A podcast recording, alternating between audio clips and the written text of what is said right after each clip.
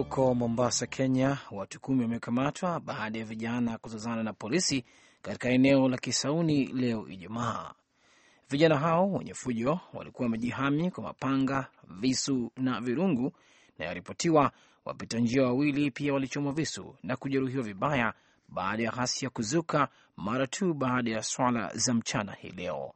Baadhi ya biashara na maduka kwenye eneo hilo yalifungwa mapema huku wafanyabiashara wakihofia kungetokea vurugu. Hali ya taharuki ilianza mwishoni mwa wiki jana baada ya vijana kukusanyika katika msikiti wa Masjid Musa kwa kile alichosema ni mkutano wa kuhamasisha jihad.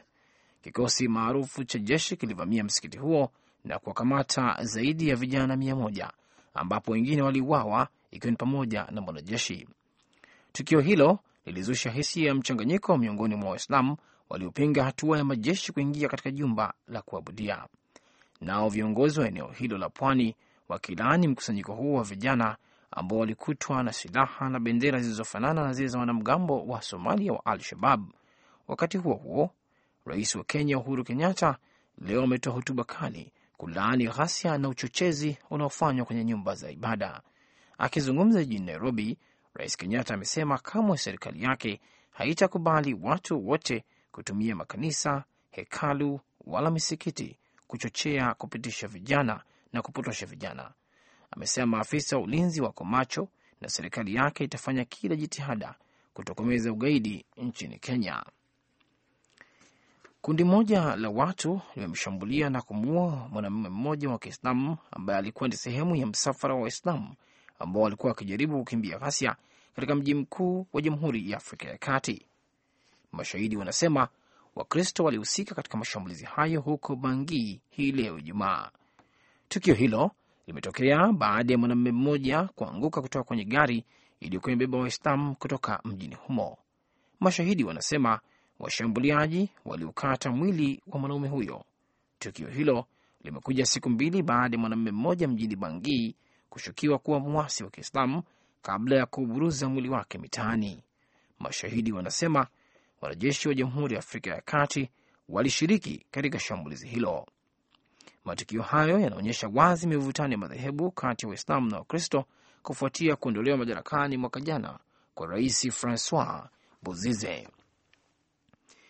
Rusia inajiandaa kwa sherehe kubwa ya ufunguzi wa mashindano ya kipindi cha majira ya baridi ya michezo ya Olympic katika mji wa mapumziko wa Sochi huko Black Sea.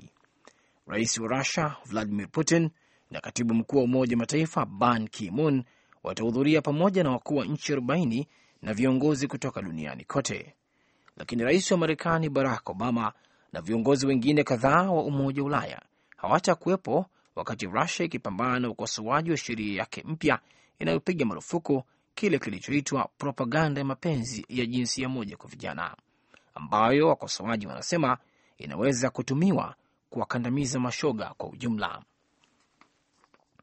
Mwanadiplomasia wa Marekani Victoria Nuland amekataa kuzungumzia mawasiliano ya binafsi kwenye simu yake ambapo alisikika akitoa matamshi mabaya kuhusu jumuiya ya Ulaya. Nuland aliwaambia waandishi wa habari hii leo Ijumaa kuwa hatazungumzia mawasiliano yake binafsi ya kidiplomasia, lakini akasema ameshangaa kugundua kuwa mawasiliano yake hayo ya simu yalirekodiwa kwa ustadi na kwamba sauti inasikika bayana. Maafisa wa Marekani wanaashiria kuwa Rusia ilihusika katika kunasa na kurekodi mawasiliano hayo ambayo Victoria Nuland anasikika akizungumza na balozi wa Marekani huko Ukraine, Geoffrey Pyatt. Maafisa wa Marekani jana walisema kuwa msaidizi wa naibu waziri mkuu wa Rusia Dmitri Rogozin alikuwa wa kwanza kutuma ujumbe wa Twitter na hatimaye sauti ya mawasiliano hayo kurekodiwa na kuwekwa kwenye mtandao wa YouTube. Kiwango cha ukosefu wa ajira Marekani kimeshuka kidogo mwezi Januari na kufikia asilimia 6.6. Ripoti iliyotolewa leo Ijumaa na wizara ya kazi inasema Marekani iliongeza nafasi laki moja na kumi na tatu za ajira, kiwango kidogo ikilinganishwa na utabiri wa uchumi, lakini nafasi za ajira ziliongezeka katika sekta ya ujenzi, utengenezaji wa bidhaa na kwingineko. Takwimu hizi mpya zinaonyesha kuwa Wamarekani milioni mia moja na mbili bado hawana ajira.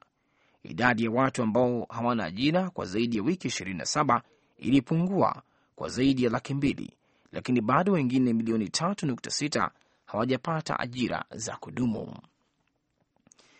Mamia ya waandamanaji nchini Brazil wamezozana na polisi katika kituo kikuu cha uchukuzi mjini Rio de Janeiro, ambapo wanapinga nyongeza ya nauli ya mabasi na treni.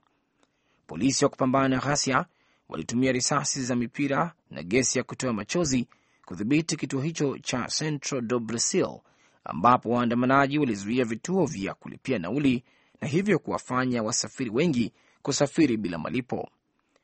Nyongeza ya nauli hiyo ambayo ni takriban asilimia kumi inaanza kutumika kesho Jumamosi. Mpiga picha za televisheni moja ya karibu alipigwa kichwani na yaripotiwa amelazwa hospitali akiwa katika hali mahututi. Vyombo vya habari vinaripoti kuwa zaidi ya watu ishirini wamekamatwa wakati wa maandamano hayo.